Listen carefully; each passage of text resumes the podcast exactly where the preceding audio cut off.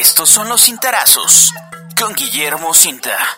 Muy buenos días, estimados amigos de la Crónica de Morelos. Estos son los cintarazos correspondientes al jueves. Hoy es jueves 19 de enero del año 2023, que he titulado Anillo al Dedo.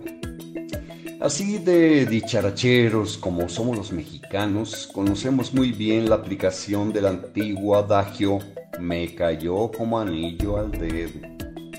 El 2 de abril del año 2020, a escasas semanas de que la Organización Mundial de la Salud declarase la emergencia sanitaria mundial debido a la pandemia por el COVID-19, el presidente mexicano Andrés Manuel López Obrador, en una más de sus ocurrencias externadas durante las conferencias mañaneras, comentó que el virus cayó como anillo al dedo al país, disque, dijo él, para afianzar el propósito de la transformación propugnada por la 4T y combatir la corrupción. La realidad es que la pandemia causó graves estragos en México. El INEGI estimó en más de 500.000 los fallecimientos causados por el nuevo coronavirus SARS-CoV-2 amén de que el Sistema Nacional de Salud Pública fue exhibido como uno de los más deficientes a nivel mundial. Ni qué decir con respecto al pésimo manejo de la contingencia, por ejemplo al ser aplicadas las medidas sanitarias para disminuir los contagios. Desde AMLO hasta el doctor muerte Hugo López Gatel, siempre se mostraron en las mismas mañaneras y otros foros sin utilizar cubrebocas. Ambos, sin embargo, resultaron contagiados. Y esto entre una serie de dislates cometidos durante el manejo de la pandemia. La frase cayó como anillo al dedo se utiliza cuando queremos indicar que algo coincide con otra cosa con alto grado de exactitud.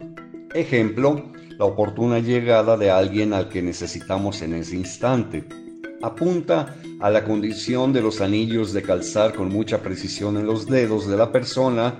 Los anillos se mandan fabricar eh, teniendo en cuenta la dimensión del dedo en el que se lucirán, etcétera, etcétera. Estamos hablando de la expresión mexicana como anillo al dedo. Me cayó como anillo al dedo.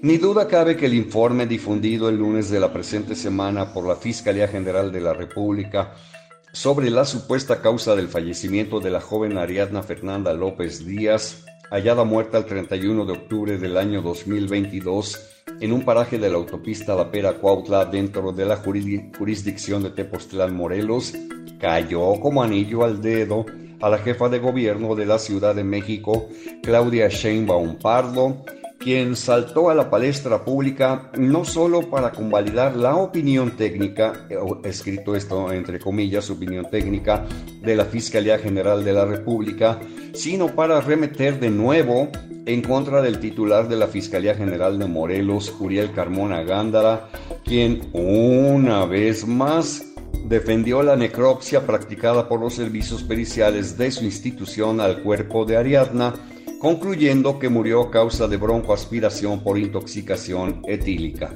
La Fiscalía General de la República y Claudia Sheinbaum, en cambio, arguyeron que la joven fue víctima de feminicidio, pues presentaba golpes en el cráneo causados por una superficie dura o un instrumento igual de duro.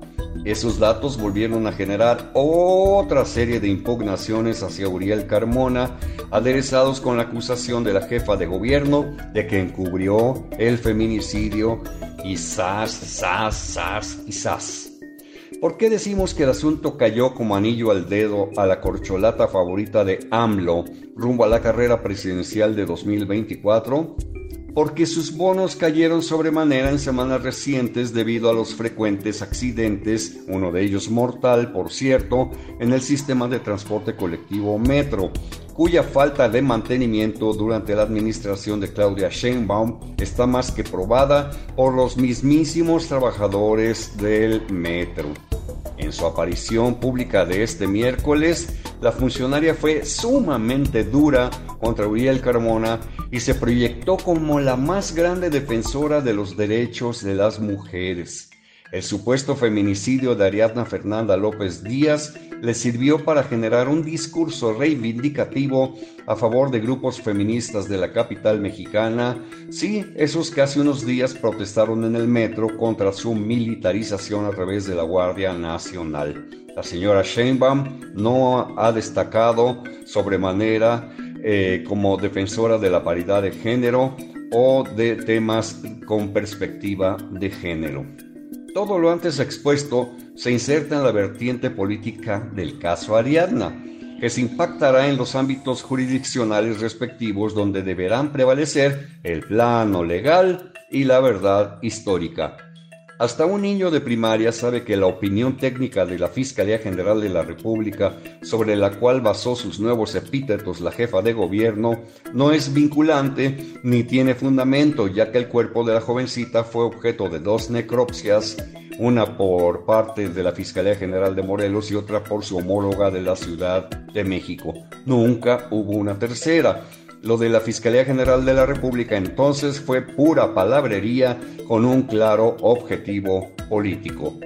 Tendremos que seguir atentos de los acontecimientos judiciales alrededor de una pareja actualmente presa bajo acusaciones de haber dado muerte a Ariadna. ¿Hubo o no feminicidio? Todo parece indicar que sí, desde luego por el manejo ilegal que del cuerpo hicieron los presuntos culpables. Ambos tendrían responsabilidad si en determinado momento azotaron inclusive a Ariadna contra el piso causando las lesiones craneoencefálicas mencionadas por la Fiscalía General de la República. En caso de probarse lo anterior, deberán recibir sentencia condenatoria. Y si en los servicios periciales de, la Fiscalía General del Estado de Morelos hubo negligencia por no haberse detectado las lesiones en la cabeza de la chica, también debe ser sancionada. Señoras y señores, les deseo a todos ustedes que sigan pasando un magnífico jueves y mañana viernes nos volvemos a escuchar por este mismo medio a través de la Crónica de Morelos. Feliz jueves. Puedes consultar esta columna y más contenido en www.guillermocinta.com.